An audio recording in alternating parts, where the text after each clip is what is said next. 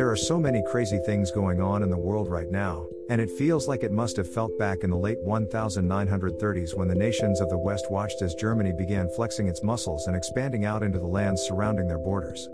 As Vladimir Putin continues his invasion of the Ukraine in an attempt to secure his legacy as one of the great leaders of a bygone era, our attention remains fixed on that conflict while other forces in the world are moving to dismantle everything we've spent centuries building up.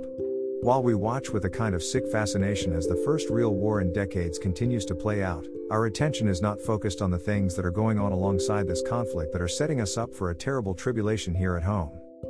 We have been watching as our economy spirals down the drain due to record inflation, and most of us don't really understand what's going on or why things are becoming so much harder.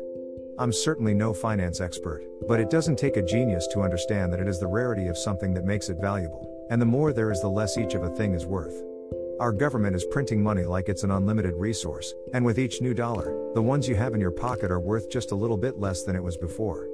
Just because the government says it's the same value doesn't make it so. Value is determined by those who have resources to sell, not by an out of touch official who thinks they have the right to play God. Of course, that isn't even the worst of it. Energy prices are skyrocketing as the conflict over in the Ukraine continues to rage, but that isn't even the biggest reason for $5.50 per gallon diesel prices here in Southern California.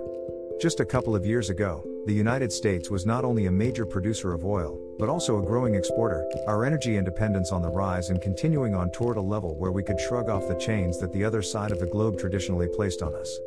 Now, though, the current administration has put every roadblock they can in the way of that progress, and we've returned to being primarily dependent on foreign oil to run our country, and they're going to use the growing global crisis to extract every dollar they can from our economy to bolster their own plans, regardless of whether it's good for the United States or not.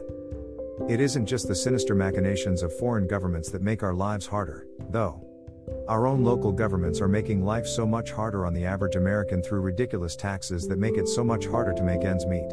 Consider the exorbitant fuel tax here in California, which adds an additional 50 cents per gallon on top of the nearly 25 cents per gallon from the federal government.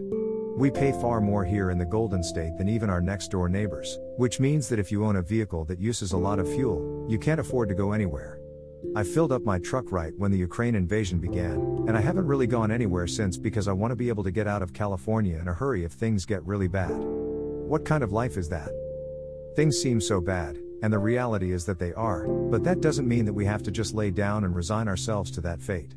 It's not too late to turn things around, but it does require that more people start paying more attention to more of the sinister things that are going on around us.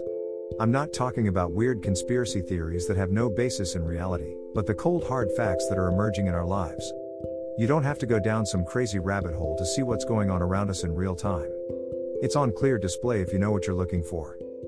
Renewable energy, for example, is a primary goal of the zealots who currently reside in our federal government, and from their perspective, it is the single most important thing they can accomplish during their time in office. Even if it destroys our economy to do it, they will continue to attack our energy sector until it comes crashing down around our ears because they believe they can push renewables if they take away any other options. All it takes is a little bit of reason and some serious pushback to counter their unrealistic dreams. Don't be afraid to call them out for what they are, and tell your friends why renewables aren't a replacement for our current technology. You can find all kinds of information on the subject in various YouTube videos that discuss the various reasons why we're still dependent on oil and gas. Another example is our ridiculous level of government spending, especially on the welfare programs we run here at home. It is certainly reasonable to have compassion for people who fall on hard times, and I certainly want to have a safety net in place to catch us when we fall. But how many people are we supporting who do nothing but sit around their houses, eating and having more children that end up being supported by the state? Why shouldn't they be required to figure out their own lives, just as those of us who provide for our families do? The system has given a lot of leeway for excuses for people to remain part of it, but human beings tend to rise to the challenge if they have no other choice. There is something to be said for survival of the fittest. And of course, we continue to have to worry about the ever increasing possibility of World War III as the West seriously considers making acts of war against one of the most nuclear armed nations on the planet. There is some hope as we watch the citizens of Russia rising up in protest over the insane actions of Putin, but that doesn't mean things can't go very badly, very quickly. Just like the First World War, all it takes is a single incident that angers enough people badly enough and the entire powder keg ignites into chaos.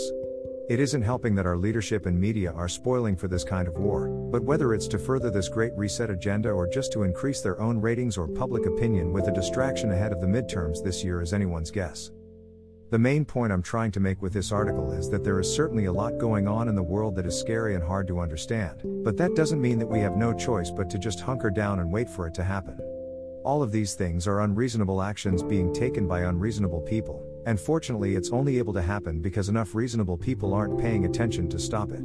If we can increase awareness of the stupidity that's going on in our leadership today, it's quite possible to turn back the tide and move our world back toward the amazing place it's been for the last half century. We don't have to lose it all if enough people stand up and say no. It just takes a bit of courage and a willingness to speak your mind.